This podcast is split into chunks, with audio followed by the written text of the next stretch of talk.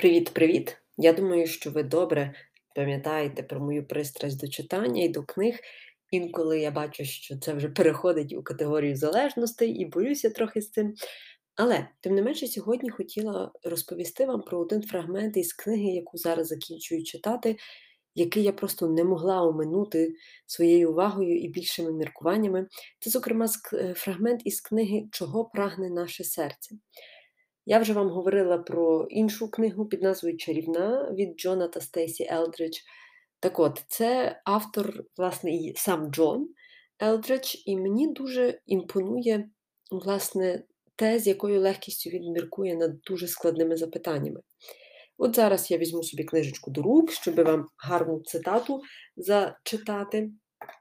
В розділі під назвою «Велике відродження» Джон Елдридж міркує над тим, що буде з нами після смерті? Ну, тобто, таке питання, от, здається, банальне-банальне. Але коли я себе запитую, от, яким я уявляю собі життя після смерті, в мене трошки такий ступор.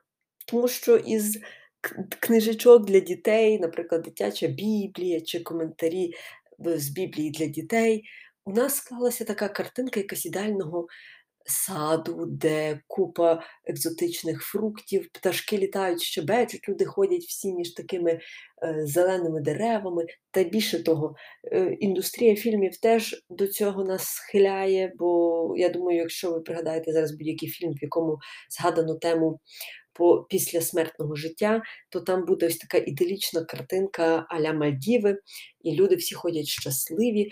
І тому в моїй голові в першу чергу виринають образи моїх уже покійних родичів, яких я там зустріну. От якось одразу така перша асоціація, що для мене е, життя після смерті. І я от собі уявляю живих родичів, які вже насправді на землі не живуть. Так от, Джон Елдридж дуже гарно акцентує на одному фрагменті з Біблії, який я, ну, проминала, реально проминала, коли читала, тобто не брала його всерйоз до розгляду. Але це фрагмент про те, що відбулося після Воскресіння Ісуса. Зараз я зацитую. «А як настав уже ранок, стояв над берегом Ісус, та не знали учні, що то Ісус.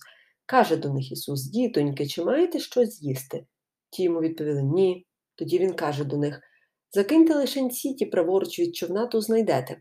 І закинули, та неспроможні були вже витягнути їх. Така була там сила риби.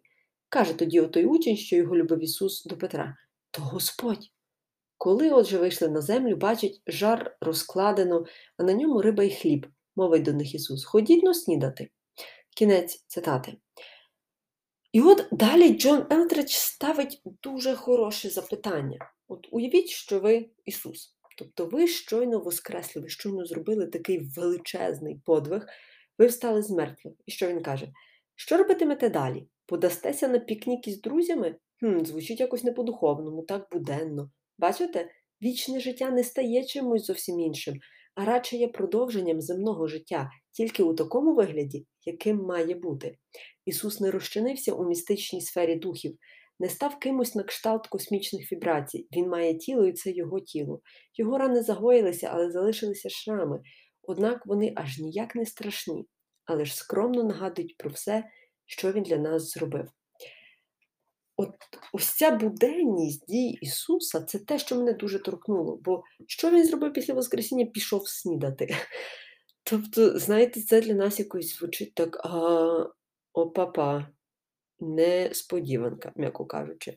Тому що ми собі так, напевно, принаймні частина християн, на мою думку, уявляють, що як тільки-тільки вони воскреснуть, одразу опиняться, умовно кажучи, не знаю, можливо, в якійсь святковій залі, де будуть стояти піснями і псалмами, гімнами, хвалити Бога постійно, двадцять чотири на сім.